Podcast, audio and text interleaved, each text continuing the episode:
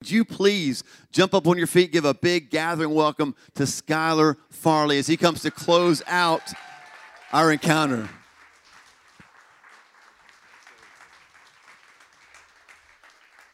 Well, I'm uh, excited to be with you guys, and I told Paul when I first got here, um, I've been trying to. I tracked with Pastor Terry, is uh, you know worked with her for four years at the Refuge to try to listen to her message Sunday night, get a sense of where I was coming, and there was something that Paul said on the front end, uh, Pastor Paul.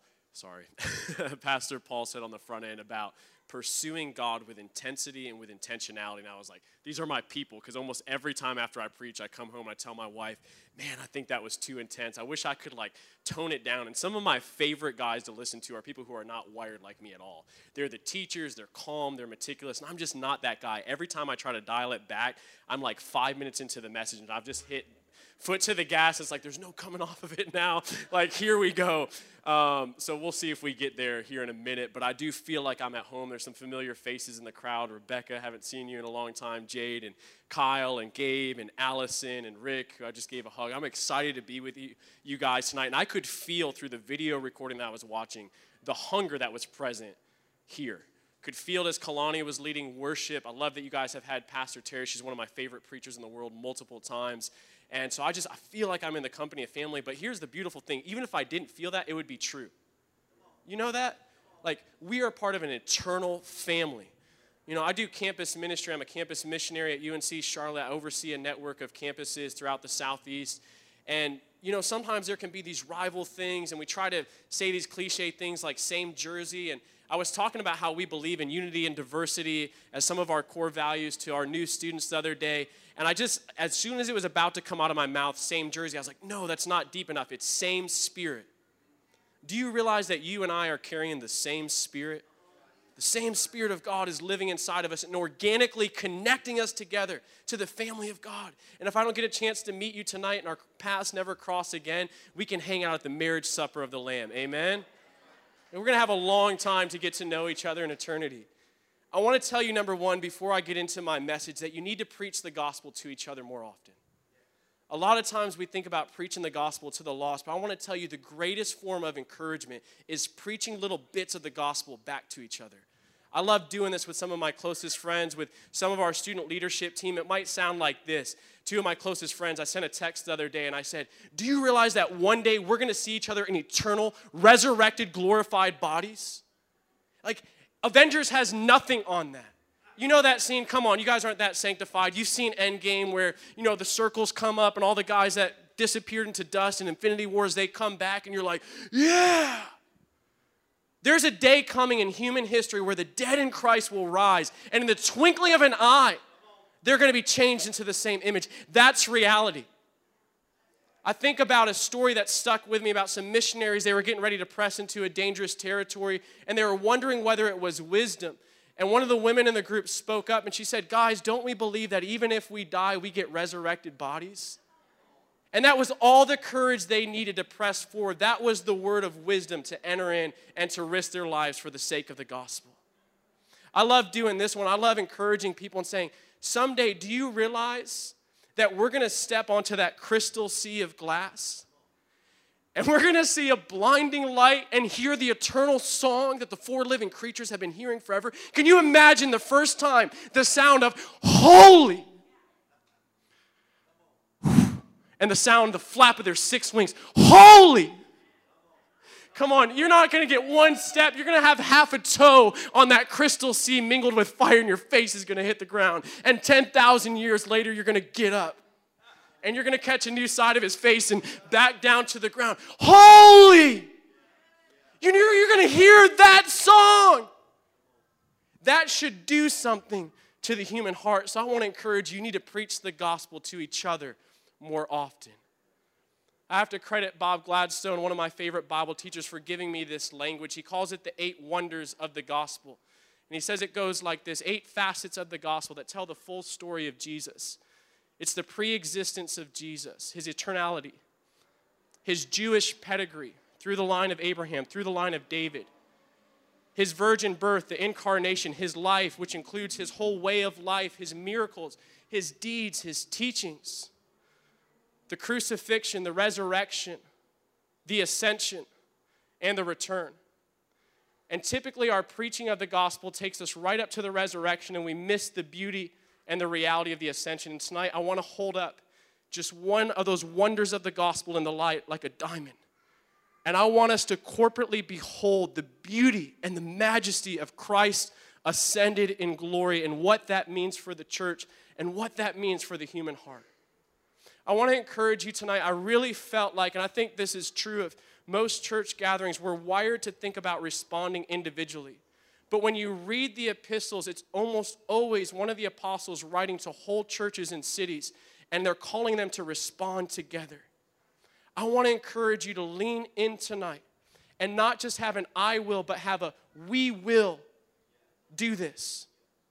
That we will together as the church in Albemarle, as the church in Stanly County, as the body of Christ, respond together. And I believe that if you'll do that, there will be lasting fruit that will shake the foundations of this city. I want to pray for you, and then we're going to jump into Acts chapter 1. Father, tonight I pray that Ephesians 1 17 reality for the spirit of wisdom and revelation and the knowledge of who you are. I ask that you would open our eyes to corporately behold your glory that rests in the face of Jesus Christ. And as we consider him, that our hearts would be transformed. I pray for the deepest level of heart transformation as we together behold and encounter Christ in his ascension. I pray that you would give us a revelation of Christ high and highly exalted, name that's above every name.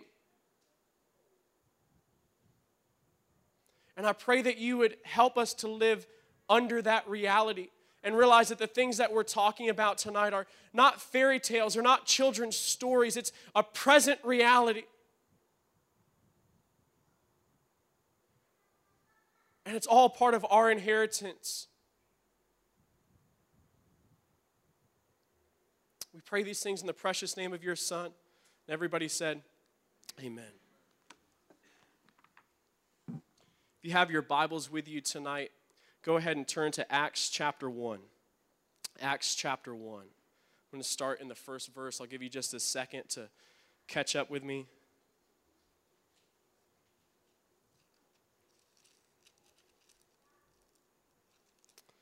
Acts chapter 1, starting in verse 1, it says, In my former book, Theophilus, I wrote about all that Jesus began to do and teach until the day he was taken up to heaven.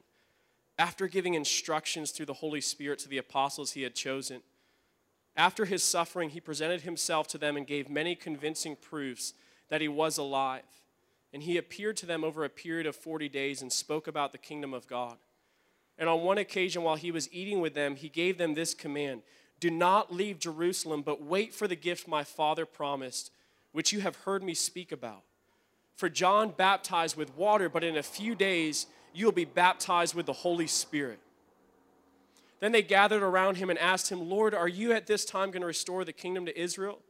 And he said to them, It is not for you to know the times or dates the Father has set by his own authority, but you will receive power when the Holy Spirit comes on you. And you will be my witnesses in Jerusalem and in Judea and Samaria and to the ends of the earth. And after he said this, he was taken up before their very eyes, and a cloud hid him from their sight. They were looking intently up into the sky as he was going, and when suddenly two men dressed in white stood beside them. Men of Galilee, they said, Why do you stand here looking into the sky? This same Jesus who has been taken from you into heaven will come back in the same way you have seen him go into heaven. Can you imagine this for just a second? Can you go there with me? You're standing on the Mount of Olives. My wife, by the way, Courtney, is sitting here in the back. Wave at everybody, holding our little daughter, Olive. Olive, because Jesus took off from the Mount of Olives, and one day he's going to set his feet on the Mount of Olives before he marches through the east gate of Jerusalem, right? It's our glorious hope.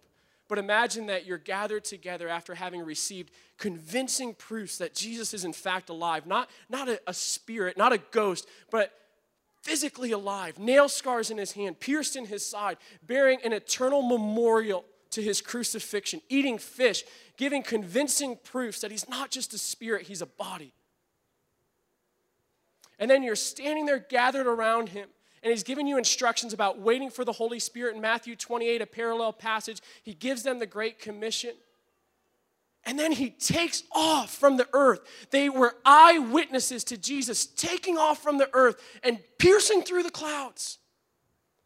But how many of you know that Jesus didn't go right, like maybe 10 feet above the clouds and park it and sit in a gold La-Z-Boy? And he hasn't been there for the last 2,000 years, popping grapes in his mouth while chubby winged babies play golden harps. You know what Ephesians 3 says, or sorry, Ephesians 1 20 through 23 says? It says that God has seated Christ at his right hand in the heavenly realms, far above, everybody say, far above. Far above all rule and authority, power and dominion, and every name that is invoked. You know that I actually had the opportunity to quote this verse to a Satanist on campus the other day? Was out doing gospel conversations, and the kid tells me, I worship Satan. And he starts telling me about how there's a lot of different gods. And I said, No. There's a verse that says, when Jesus went up, he went above every power and principality, rank and ruler, and received a name that is far above Have you had a revelation of Jesus Christ seated far above? You know what I love to picture? Jesus Christ comes up from the resurrection. He's ransacked hell. He holds the keys to hell, death, and the grave. Ephesians also says that he took captivity captive. And as he's ascending on high with hell, death, and the grave in his procession as prisoners of war, all the demonic powers and principalities have to watch as Jesus goes up. Every demon had to fix their eyes as Jesus Christ was made a spectacle before them. And he just kept going up and up and up and up until he sat down at the right hand of the Father. Can you imagine what the ovation sounded like in heaven as Jesus, who's left for 33 years, he was obedient to the Father's will? What they were thinking as Jesus, is re entering heaven. Can you imagine what the sound was like on that day? Let your imagination get sanctified for a moment as you think about this real moment that took place. And as you consider, where is Jesus now? He's there right now. I love what the late Dr. Martyn Lloyd-Jones once said in reference to Hebrews chapter 12, where it says, uh, looking unto Jesus, the author and the perfecter, the pioneer of our faith. He says, the carnal man has nowhere else to look. When circumstances in life gets tough, all he can do is look at the circumstances, or he can look to drugs, he can look to alcohol, he can look to sex and pornography because he has nowhere else to look. But if you're in Christ tonight, you can look above the clouds of this life and you can look unto Jesus, seated at the right hand of the Father. You can see the Sun of Righteousness who sometimes is blinded by the clouds, but he's fixed there. Do you know what the real John 3:16 of the New Testament is? The most quoted Old Testament passage in the New Testament is Psalm 110. I love John 3:16. This is not to knock on John 3:16. I'm an evangelist. I got to stake my life on that verse. Psalm 110, the most quoted Old Testament passage in the New Testament. It meant that it featured large in the theology of the apostles in the early church, and it was a major part of their proclamation. And it says this The Lord said to my Lord, Be seated at my right hand until I make your enemies a footstool beneath your feet. It goes on to talk about how he'll have a willing army on the day of battle that will come to him like the dew of the morning. And he says, I have become your father. I've made you a priest forever in the order of Melchizedek, Jesus, our great high priest. And I'm not going to preach a whole thing on Psalm 110, though it's looming in the background tonight. But I want you to know that it establishes that Jesus is not only from the line of David, but Jesus himself, referencing this passage, it establishes Jesus Christ's divinity as the Son of God. Jesus once said, Who, Whose son is the Messiah? And the religious teacher said, He's the son of David. He said, Then why did David, who was a prophet, when having a vision, say, The Lord said to my Lord, how could David call his own son my Lord unless Jesus Christ came before him? Jesus Christ, the Son of God from the line of David, sitting at the right hand of the Father until all his enemies are placed beneath his feet. He's our eternal high priest. It means that you have a sympathetic high priest who is without sin. He understands your weakness. And he's gone in and offered the, his own blood to cleanse the heavenly temple, not the shadow that's on earth, but the real thing, so that you can have 24 7 access to the mercy seat of God. And he didn't have to offer his blood over and over and over again, once for all time. These are amazing realities established by Psalm 110.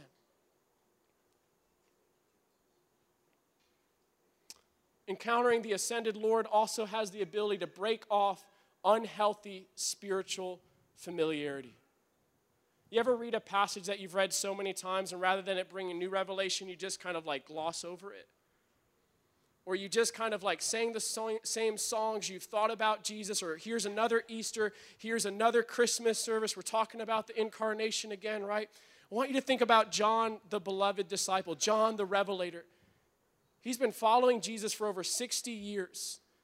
He's probably in his 90s. He's exiled on the island of Patmos.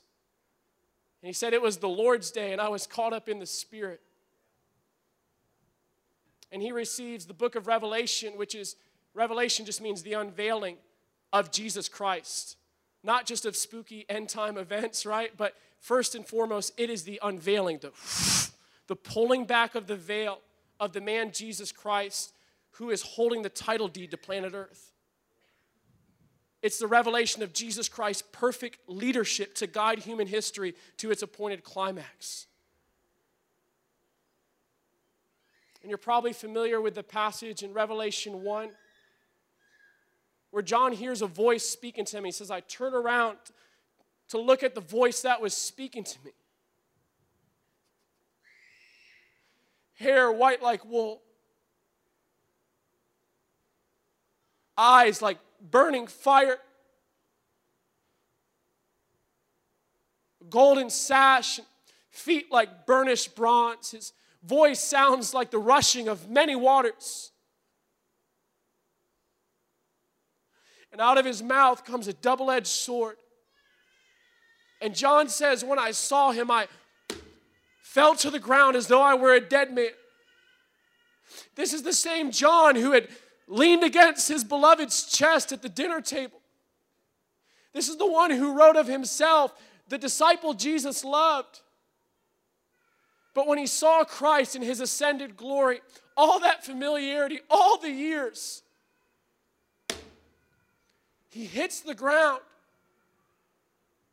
and he falls there like a dead man. But Jesus Christ comes and touches him on the right shoulder and he says, Do not be afraid, for behold, I am alive forever and ever, and I hold the keys to death and Hades. I want to tell you that beholding and encountering Christ in his ascension has the ability to take things that we view in the gospel as just having happened in the past and bringing them into the present reality, bring, making them a now. A lot of us live with this perspective that the Bible stories are kind of over and done. They've happened, right? And we feel far removed from that. I always think that that account in Acts chapter 1, specifically verses 10 through 11, are some of the most ironic statements. It says that they were straining their necks, looking up into heaven as Jesus disappears in the cloud. It's like, come on, we don't see this stuff every day. And then the two angels show up and they say, Men of Galilee, why are you staring up into the sky? In the same way he went up, he'll one day come back. Do you understand that contained in that statement are the bookends of the hour of history that you're living in? You live in one of the most significant periods of biblical history. You are living between the ascension and the return of Jesus Christ. The ascension of Jesus Christ inaugurated the period referred to as the last days. So I want to talk to you tonight about what the ascension means for the church. First of all, the ascension means outpouring.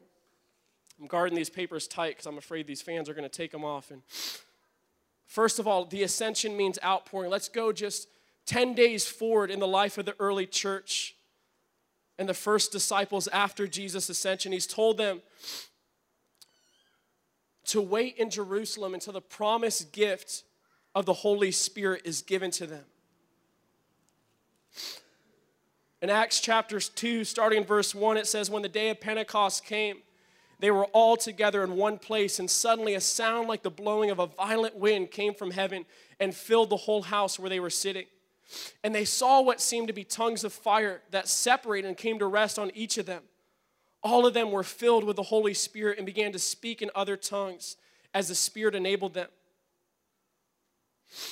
Skipping down verse 14, it says that then Peter stood up with the eleven, raised his voice, and addressed the crowd Fellow Jews and all of you who live in Jerusalem, let me explain this to you. Listen carefully to what I say. These people are not drunk as you suppose. It is only nine in the morning. No, this is what was spoken by the prophet Joel. In the last days, God says, I will pour out my spirit on all people. Your sons and daughters will prophesy. Your young men will see visions.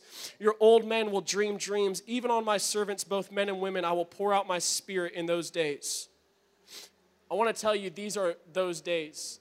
This is the period referred to as the last days and they will prophesy. I will show wonders in the heavens above and signs on the earth below blood and fire and billows of smoke. The sun will be turned to darkness and the moon to blood before the coming of the great and glorious day of the Lord. And everyone who calls on the name of the Lord will be saved. One translation, I believe it's the ESV, Peter's language is this is that. People are thinking they're drunk, they're out of their mind, they're all speaking these different languages. How could this be so? And when the Holy Spirit comes, it actually brings a level of sobriety. It brings a level of, oh, this is where we're at in God's storyline. He puts his finger on the scriptures and he says, this is actually that moment. I want to ask you, gathering church and people from other congregations that are here tonight, was this the end of that or the beginning of that? Come on, somebody. Is it, was this the end of that period or the beginning, the inauguration of that period? Come on, you only got to go two chapters further in Acts. And two of the apostles have just been let out of prison and they gather together for prayer, and the Holy Spirit's poured out again. And the meat and the building shakes again. And they're filled with boldness to go out and preach again. And then go to Acts chapter 10. Peter, at the invitation of the Holy Spirit, goes to Cornelius' house, and the Gentile Pentecost happens. The Holy Spirit gets poured out on Gentiles. Do I have any non Jews in the room tonight? I'm grateful for that day. And what we should expect, and what I want to speak to you tonight, is that ascension means outpouring. And we have seen this all throughout history. All of us have the Holy Spirit indwelling us if we're born again believers, but there are periods where God rips open the heavens over regions and He starts pouring out His Spirit on all flesh, and multitudes start getting saved. The carpet in the in between gets pulled out from underneath people. The fence that people are sitting on gets electrified, and everything goes black and white. You either love Jesus Christ and you're all in, or you hate the move of God. There is no middle ground when revival starts getting poured out. Whole regions start coming under the sway of the hand of the Holy Spirit. God consciousness begins to rise. I love reading. If you don't read the history of revivals, you got to read about the Hebrides and these different revivals where people are just walking in the fields and they fall under the conviction of the Holy Spirit and give their life to the Lord. The Duncan Campbell, the preacher of the revival, wasn't even speaking in their native tongue, so it'd be the people who were at the revival meetings, hearing the message, going home, and most of the salvations weren't even happening in the church. They were happening back at the house when people would go translate what was going on. You got to read about Wesley and Whitefield and Finney and these guys that were traversing the East Coast, drawing crowds of 5, 10, 15, 20,000 people with no microphone. Flipping cities upside down. You got to think about Ephesus in the early church. Millions of dollars of witchcraft and occult paraphernalia being burned in the middle of the city. You got to get a vision of revival that's more than just good meetings. That looks like a whole city getting flipped upside down. Where the power bases get broken and the strongholds come crashing down. It's Pastor Nathan talking to me about being a high schooler during Brownsville and going into the, the, the school, and there's kids trying to unlock their locker, and they're still under the power of the Holy Spirit from the meeting the weekend before, and they can't even get their locker open.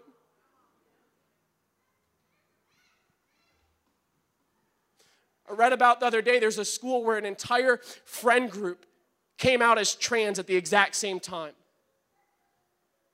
What would it look like if an entire friend group of like 40 kids all got saved at the same moment and filled with the Holy Ghost? Come on, flip the script, change the narrative, believe that God has done it before and He will do it again.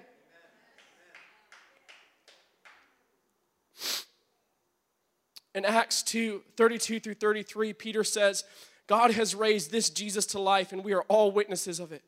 Exalted to the right hand of God, he has received from the Father the promised Holy Spirit and has poured out what you now see and hear. Because Jesus has ascended, the Holy Spirit has been poured out. Jesus said, and it's either John 14, 15, or 16, it's one of his upper room discourses. He says, And I will go to the Father and ask him to send you the helper. How many of you know that Jesus got that prayer request? Jesus has gone to the Father and he's asked for the helper to be poured out. But here's what I want you to know the Holy Spirit has not been poured out for goosebumps, but for gospel proclamation. I'm going to say that again. The Holy Spirit has not been poured out for goosebumps, but for gospel proclamation. Ascension means mission. The ascension means it's on. Jesus said in Acts 1 8, You will receive power when the Holy Spirit comes on you, and you will be my witnesses. I was hesitant to say this because I don't want to compare operations of the Holy Spirit. I love tongues. I, I love people falling out in the Spirit and getting a touch from God. But what I want to ask is a lot of times people say, Did you get tongues or did you fall? Did you get slayed in the Spirit? My question is, But did you become a witness? Did you get empowered by the Holy Spirit and get compelled from the inside out that you had to speak about Jesus? Has that happened in your life? I'm not making you question whether you have the Holy Spirit or you don't. It just may be laying dormant, and I'm here to remind you of your role as a witness. Jesus said, When the power of the Holy Spirit comes on you, you will be my witnesses. And that is exactly what we see throughout the book of Acts. Spirit empowered believers are witnessing everywhere. Brought before a beggar with no money to give him, they witness. Standing in the temple, they witness. Brought before the Sanhedrin, they witness. Standing in front of their jailers, they witness. Standing in front of an angry mob with stones in their hand, ready to stone them, they witness. In the marketplace, in the academic hall, in the synagogue, from home to home, everywhere they are, they are bearing witness to Christ. The Spirit came on them and they got contagious for Jesus, more contagious than COVID. Come on. They gossiped the gospel everywhere they went. And I want to call you, as a spirit empowered church, to do the same. Do not allow the building you meet in to represent your footprint in the city. I'm to say that again. Do not allow the building you meet in to represent the footprint of your impact in this city. As a spirit empowered church, let every place you go become a potential site for a God encounter. If you're a student, that means that there is no safe place in your school where somebody can encounter Christ. That means that your workplace is not shut off. There's no separation. It's every area of your life becomes a possible site for encounter. Paul once said from prison that the gospel cannot be chained, but we often voluntarily put the gospel in a box and call it the church. It's a funny story, just real quick. One time, I, as I was a middle school youth pastor, one of my youth leaders had sent me a reasonable question. He was like, Hey, what did Paul mean when he said in the beginning, I think it was Philippians, that he was a prisoner for Christ? And I tried to give him some like revelatory answer. And, you know, well, he felt indebted to Christ and his life belonged to Jesus. And I was like, Oh, wait, actually, it just means that, like, literally, he was in jail for being a Jesus follower. And here's Paul in chains, having limited mobility and opportunity to move around, and yet he said the gospel can't be chained. Let's not voluntarily chain the gospel. Two weekends ago, I believe it was, I was at a Love Life prayer walk, and something that was said really struck, stuck with me. I, I forget the exact stat, whether it was globally or just nationally, but Love Life has become one of the largest weekly prayer meetings. One of the largest weekly prayer meetings because they're in all these different cities now. And I want you to think about that for just a second. One of the largest weekly prayer meetings is happening right outside the darkest places in cities all across the U.S. Think about that for just a second. Famous missionary C.T. Studd once said, Some want to live within the sound of church or chapel bell. I want to run a rescue shop within a yard of hell. It's time for the church to stop waiting for hell to bring the fight to the doorstep of the church, and time for the church to take the fight to the doorstep of hell. As famous evangelist Reinhard Bonnke said, I want to plunder hell and populate heaven. Man, it's time for us to get a sense of, man, I want my name. I think it was Leonard Ravenhill who said, My ambition is for my name to be known in hell. I once heard it asked when hell has a board meeting, has your name ever come up? Are you such a threat to the powers of darkness in your city that they're like, man, oh, Pastor Paul is about to get up in 30 minutes and start praying? Man, today he's going to be meeting with so and so, and I know that their marriage is going to get fixed if they sit under his counsel. We can't let this meeting happen. Right? Think about the story of the seven sons of Sceva. They're just trying to rip off the ministry of Paul and they try to cast out some demons. And it doesn't go so well. They get their tails kicked and the demons respond Paul I know and Jesus I know, but who are you? Right?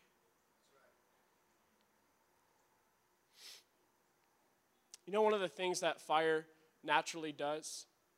It spreads unless it is intentionally contained, fire will naturally spread.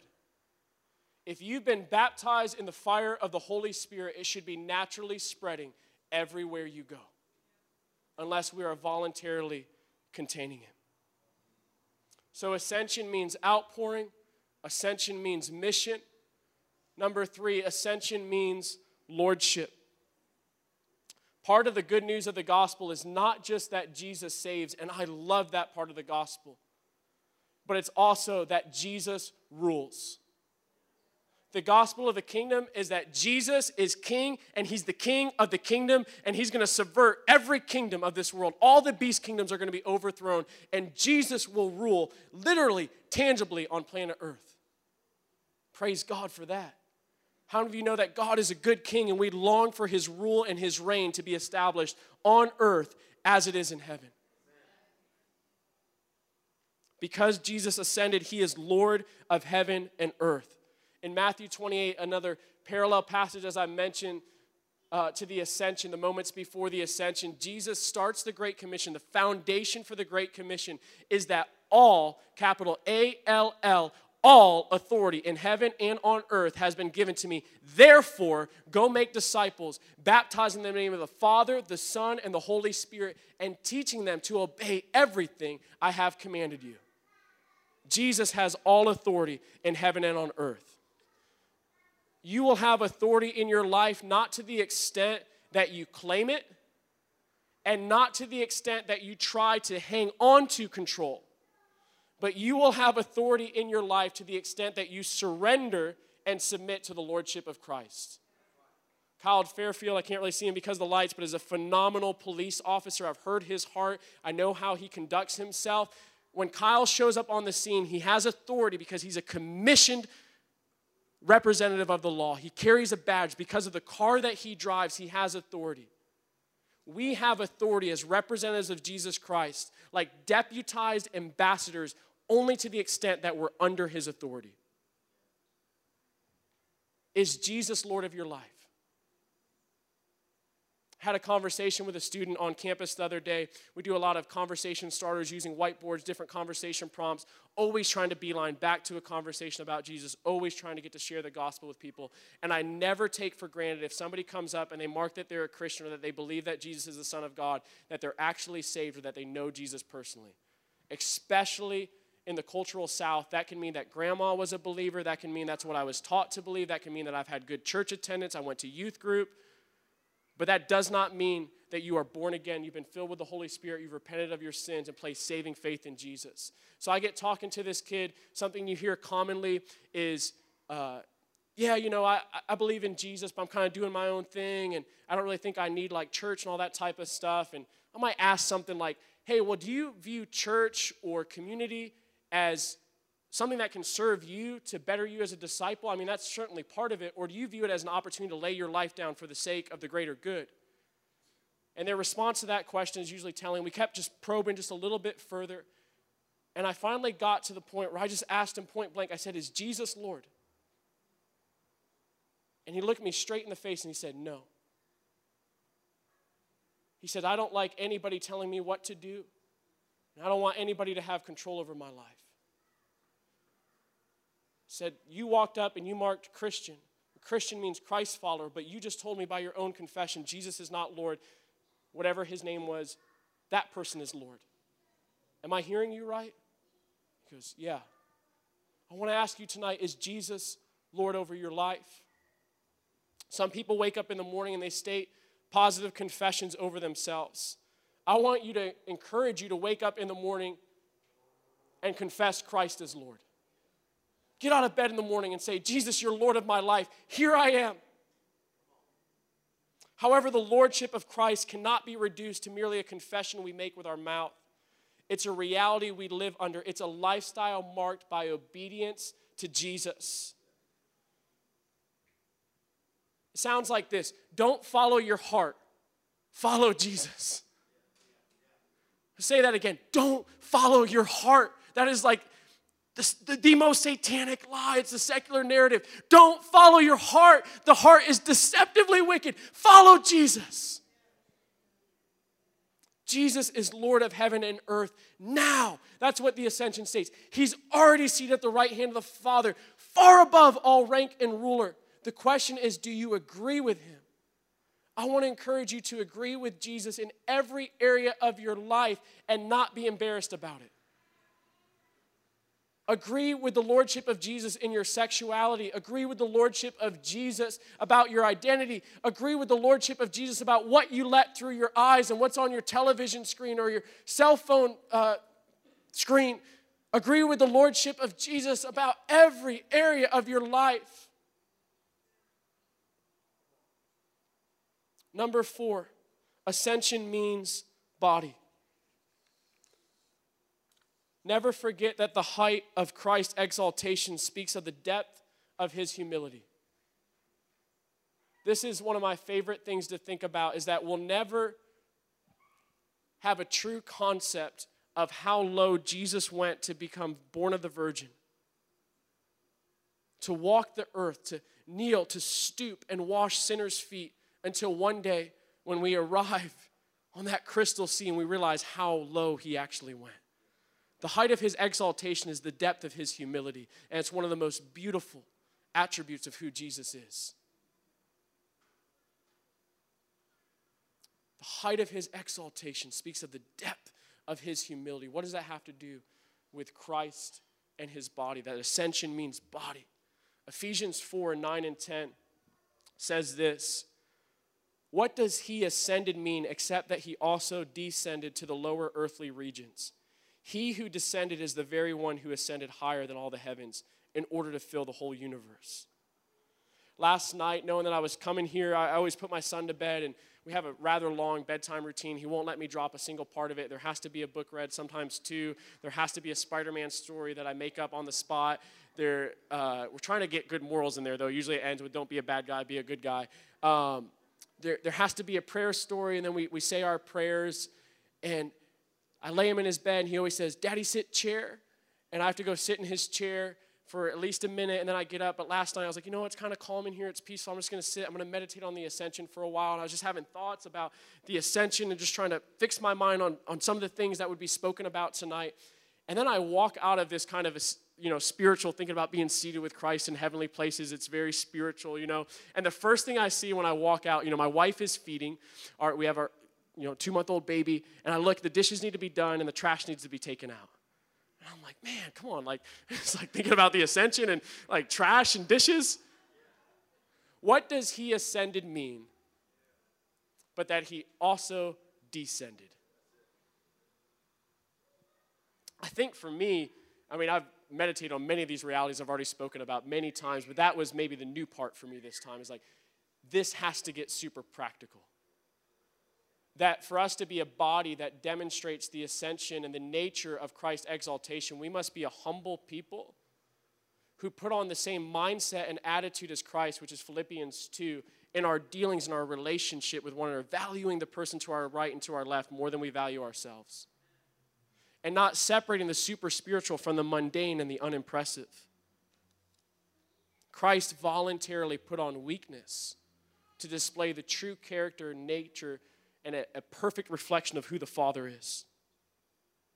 Ephesians 4 7 through 16. Flip there with me real quick. Ephesians 4 7 through 16.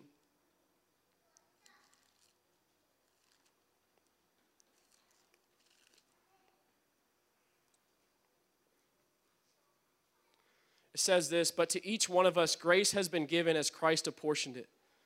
This is why it says, when he ascended on high, he took many captives and gave gifts to his people.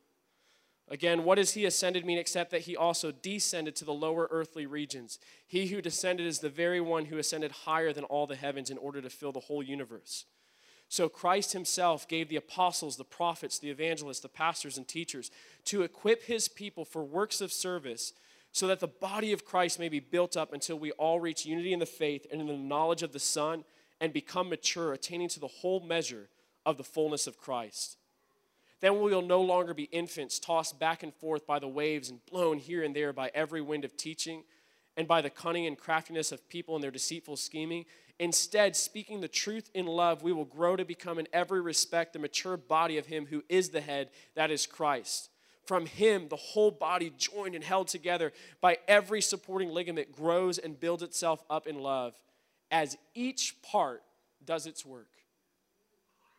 I'm going to read that last verse again. From him, the whole body, joined and held together by every supporting ligament, grows and builds itself up in love as each part does its work. If you are part of the body of Christ, organically joined to the body of Christ, you have a role to play in bringing this church, this congregation, into the fullness of maturity of Christ. Have you ever considered what the physical evidence of Christ's ascension on the earth is?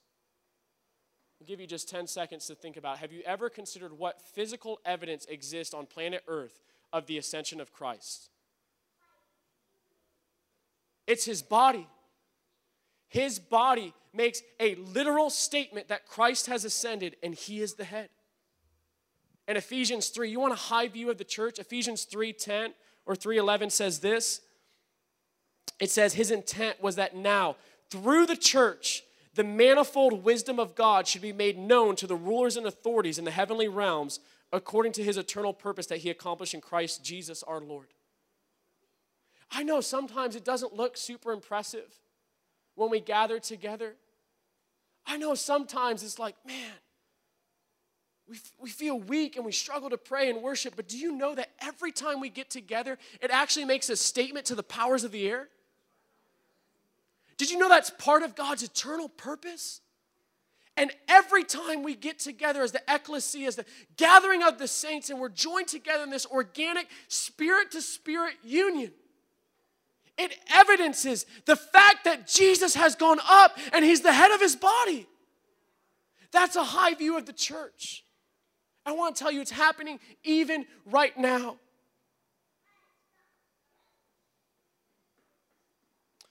Here's, here's the crazy thing. Have you, I, once you see this, you're, you're not going to be able to miss it in all the epistles, all the gospels, all the way throughout the New Testament. This is how grace works it empowers you to grow into what God has already made true of you. Again, to quote Bob Gladstone, this is so helpful to me. He says, when Paul taught on grace, it always included the indicative, you are, and the imperative, therefore, right? It's like, you are adopted sons of God, right? Therefore, act like it. Man, The wall of enmity between Jew and Gentile has been torn down. Therefore, protect the bond of peace. You are righteous in Christ. Therefore, get all the sexual immorality out of you.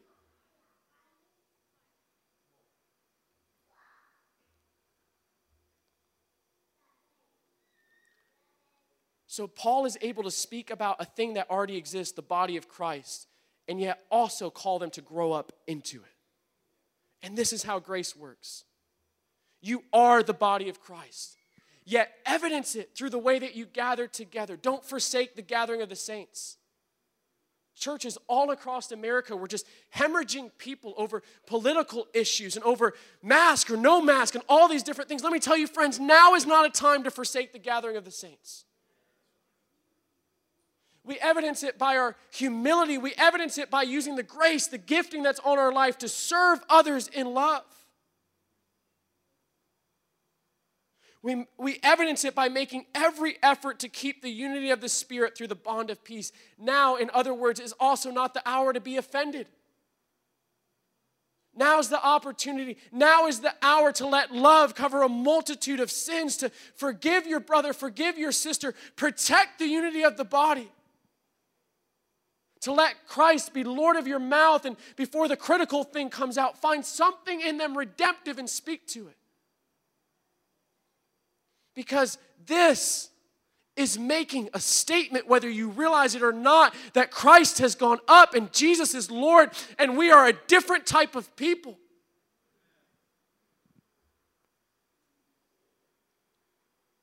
Hebrews 10 25, that don't forsake the, the saints passage I love this part. It says, all the more. Everybody say, all the more. All the more. As you see the day, that's capital D, the day, the day of the Lord, the great and terrible, the awesome and glorious day of the Lord, which is the end of the age. All the more as we get closer to that day, man, be the body. Be the visible body in Albemarle and in Stanly County my last and closing point, if the band wants to come back up, it's going to go quick, is that ascension means the stage has been set for Christ's return. The stage is set. To go back to what I referenced in Acts 1 10 and 11, Jesus ascends, he disappears in the cloud. The men are straining their neck, they're looking up. The angels show up, they say, Men of Galilee, why are you looking up into the sky? In the same way he went up, he'll one day come down.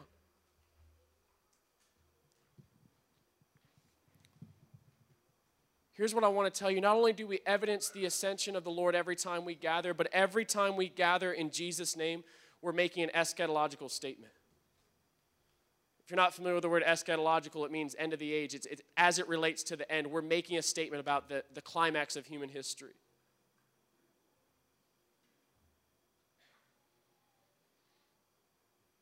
Every time we preach the gospel, we're making an eschatological statement. We are literally standing on the edge of eternity. I make it my aim, and I don't think even if it was my aim, it would go very well for me to not be polished, to not be professional. I want to be a voice standing on the edge of eternity, recon- calling men, pleading with men, be reconciled to God. We are a people standing on the brink of eternity. I don't know if Jesus is coming in 15 years or 1500 more years, but here's all I know is that all the disciples and apostles who lived in the first century and the early church fathers after them had a real sense of urgency that it was coming soon. And if in every generation the baton has just continued to be handed off, all I know is that if they were if he was coming soon then, we're closer than they were. So we want to be a people who live in light of that reality. Friends, the culmination of the age and the climax of human history is soon to break upon us like the rising of the sun. The dawn, the coming of the morning, is soon to break over us. The Sun of Righteousness is about to break through the clouds and pierce through the darkness. And together we're going to behold His glory. Love what John Piper says. He said, The king is already at the gate. It's not like he's many miles off and he's soon to get there. It's like Jesus is already at the gate, just ready to bust through. Will we live in light of that day? Ascension means outpouring, it means missions. We're living in the light of that coming day, and therefore we want the gospel to go far and to go wide. Ascension means lordship, it means body, and it means the stage is set for the return of the Lord. Friends, have you laid hold of the hour of history that you're living in? This is an awesome hour to be alive in. This is it. And I need to say that again because I think some of you, maybe a spirit of resignation or whatever has settled on you just because it's been a, a weird couple years. May the Lord, right now, even as I'm speaking, just break the funk off of you and make you realize whether you're in your youth or you're 85 years old, this is an awesome hour to be alive. Because it's the only hour of history that you're given. I've heard it said before at the wedding supper of the Lamb, Deborah's going to sit down and she's going to tell her story. David's going to sit down, he's going to tell his story. Elijah's going to sit down, he's going to tell his story. Esther's going to sit down, she's going to tell her story. Mary's going to sit down, she's going to tell her story. Timothy is going to sit down and he's going to tell his story. You're going to take your seat, and I want to ask you what will be your story. The Bible says that the men who lived in former ages long to look into the days that you're living in. I think some of the saints who are gathered in the cloud of witnesses right now are going to say, what, did it, what was it like to live under the reality of Jesus ascended? What, what was it like to live on the other side of the cross and, and the outpouring of the Holy Spirit in Mass? What was it like to look back on 2,000 years of church history and believe that the same God is still alive and active and waiting on the edge of his seat to do it again? What was it like to live so close to the end of human history and the cover page of eternity? I want to invite you tonight to recalibrate, to let the Lord like do some chiropractic adjustment and, and bring you in line with reality. I tell our students, it's like I had this revelation after a year on, of doing evangelism almost daily on the college campus. People always ask me, Oh, what's happening on the college campus? What's your pulse? And finally, it hit me the other day. I was like, Imagine that you're walking through Times Square in New York City just day after day how easy would it be for you to fix your mind on eternity and the reality of God, just flashing billboards everywhere, just triviality and just nothingness, just competing for your attention? And I said, These college students don't have flashing billboards, but everything in the spirit realm is trying to pull them away from thinking about eternity. Everything in their life is designed to get their mind off of what actually matters. And I said, friend, if you're going to be a voice of awakening and awaken the eternal cry inside of them, you can't have that spiritual deadness inside of you. You need the Lord to do something on the inside of you. So maybe for you tonight, it's aligning some part of your life with the Lordship of Jesus. Maybe it's remembering that you're a witness. And, and being a witness is not a personality type. It's not for the extrovert. Can I tell you that when I was in high school, this is not a lie. Whole days, sometimes week would go by where I would not say a single word at the lunch table. I was that shy, that introverted, that scared of people. But now my life is standing on a college campus just talking to random strangers, sometimes open air preaching the gospel in public places. Why? Because when the Holy Spirit comes, He will make you my witness. Is there a people in the earth who would say, like Paul, we are like the psalmist? We believe in God and therefore we speak. You will never, ever regret telling somebody about Jesus. You get rejected, it's an opportunity to praise God, to share in the suffering and the reproach of Christ, to bear the scorn of the cross. They receive Jesus, celebrate. They don't. You were faithful. You scattered your seed. Celebrate. I want to call you to be a witness. My prayer for tonight was not just that something dramatic would happen in this meeting, but I'd hear from Pastor Paul and your team a year from now that so many hundreds of salvations have happened in Albemarle and Stanly County. The church is bursting with new growth. We, we have so many discipleship messes because there's so many people that are coming to faith. And it would be because, like in the Hebrides, when you would leave here, you wouldn't voluntarily close, shut up the fire and contain it, but it would spread everywhere you go. I want you to stand to your feet. And on this last night, I know you guys have been going after being marked by fire. Here's the thing I believe in impartation, laying on of hands, and we're going to do that at the end and pray for people and specific needs and activation. But I think we need to just take a moment and worship and get our eyes on Jesus the ascended one. It's Jesus who baptizes in the Holy Spirit. It's Jesus who baptizes with fire. So why don't we look at Jesus, the great baptizer? Why don't we see him seated at the right hand of the Father, longing to pour out more historic revival and to awaken the witness inside of you, to awaken boldness for Christ inside of you?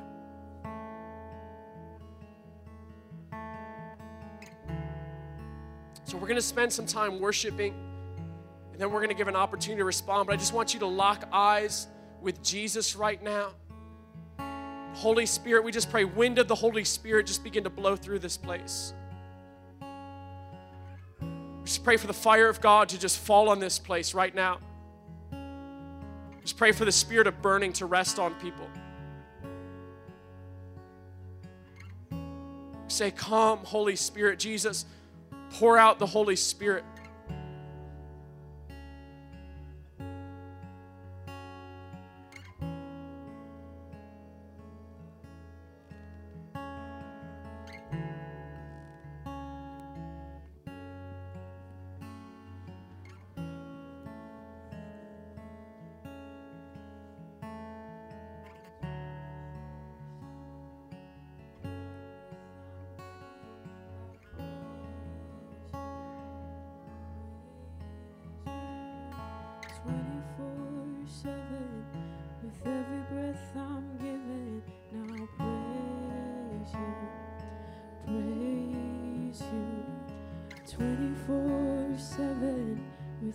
breath I'm given, I'll praise you, praise you.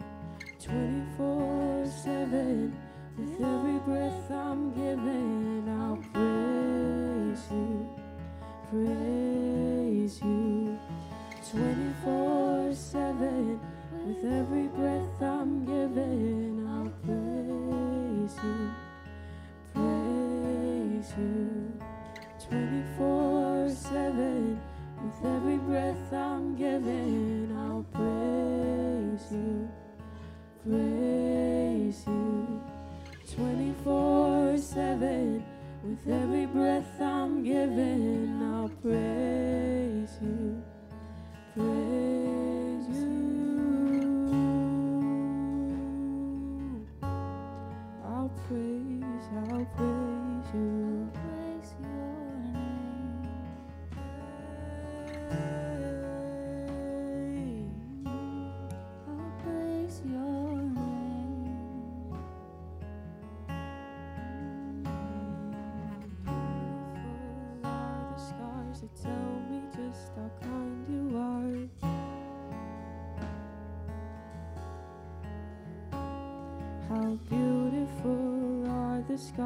tell me just how kind you are.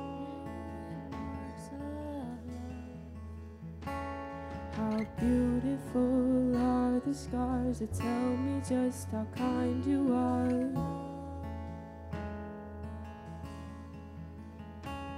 How beautiful are the scars that tell me just how kind you are.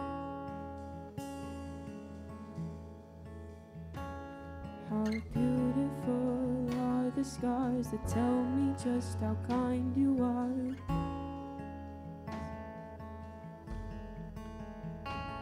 How beautiful are the scars that tell me just how kind you are. Yes, you are, yes, you are.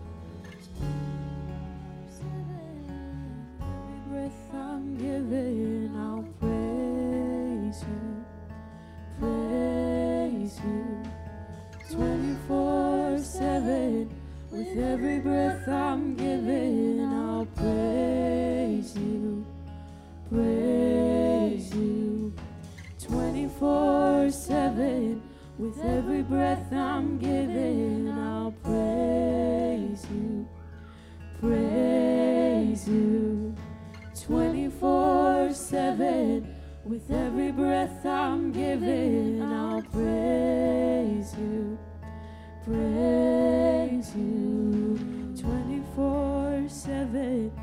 with every breath I'm giving, I'll praise you, praise you. 24 7, with every breath I'm giving, I'll praise you, praise you.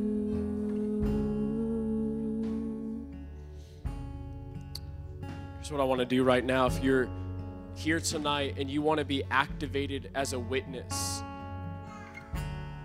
whether it's maybe you felt shut up by the fear of man or just the fear of what it would cost your reputation if you started getting bold and just sharing Christ, wherever that is for you. Or you're just like, Lord, I want more grace on my life. Let me tell you, when the grace of God comes on your life, it's like things that were once hard just become easy. It's like it just becomes a natural thing. And I believe that, that the Lord can do a transformative work in your life. If you want to be activated as a witness tonight, I want you to come down to the front and you're saying, Yes, I will. And I'm not going to be shut up. I'm not going to be quiet about sharing the gospel. If some of the team can come lay hands on these, just pray for the power of the Holy Spirit to anoint men and women, young and old, to be bold witnesses for Christ.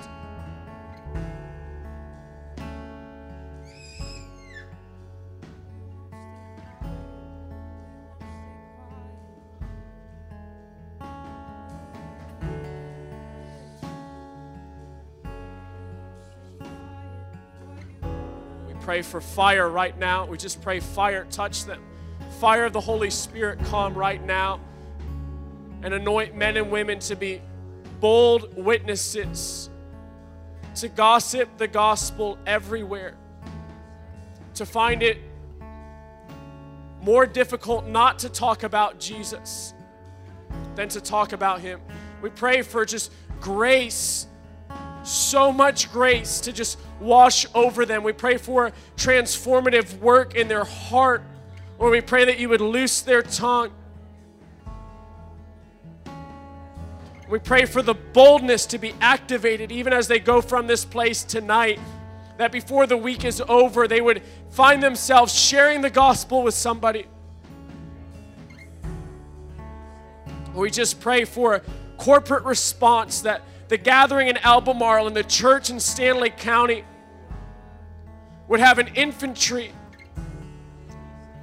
of foot soldiers sharing the gospel. We need we need the intercession, but we also need infantrymen who will do the ground game of preaching the gospel and starting gospel conversations.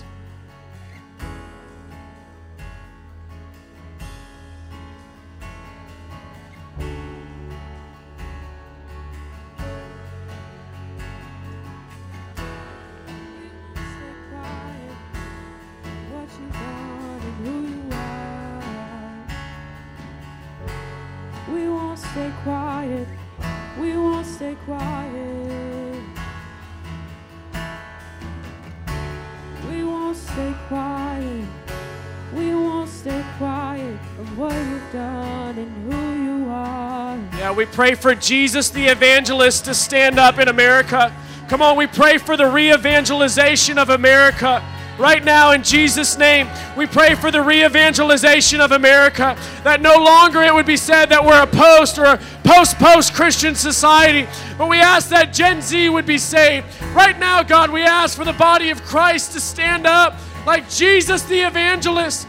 Lord, we ask for the gospel to run swiftly throughout Stanly County. Yeah, anoint us for boldness, God. Just pray for boldness. Pray for boldness, God. Pray for boldness. We're not looking for some creative new strategy. We're praying for boldness, God, to stand up and preach Jesus.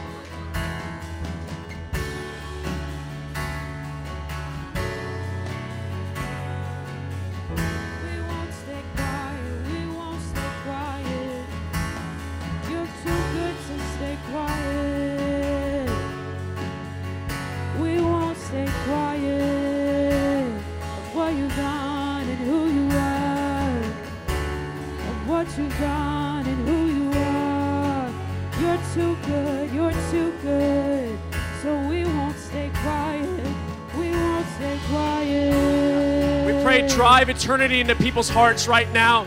The reality of heaven and hell. Lord, we ask right now, drive eternity into people's consciousness and into their heart and into their decisions.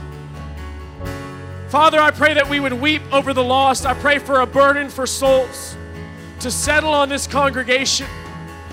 That the real weight of neighbors and friends and coworkers spending eternity separated from Christ would grip our hearts and move us with compassion. Come on. If eternity's not real for you, maybe you've even been here all the way since Monday night with Pastor Terry. Come on, but the worries and the cares of this life and the lures of riches consume all your thoughts. Come on, I want you to place your hand over your own heart and ask God to drive eternity deep into your heart, deep into your consciousness. Come on, that we would be a people marked for eternity.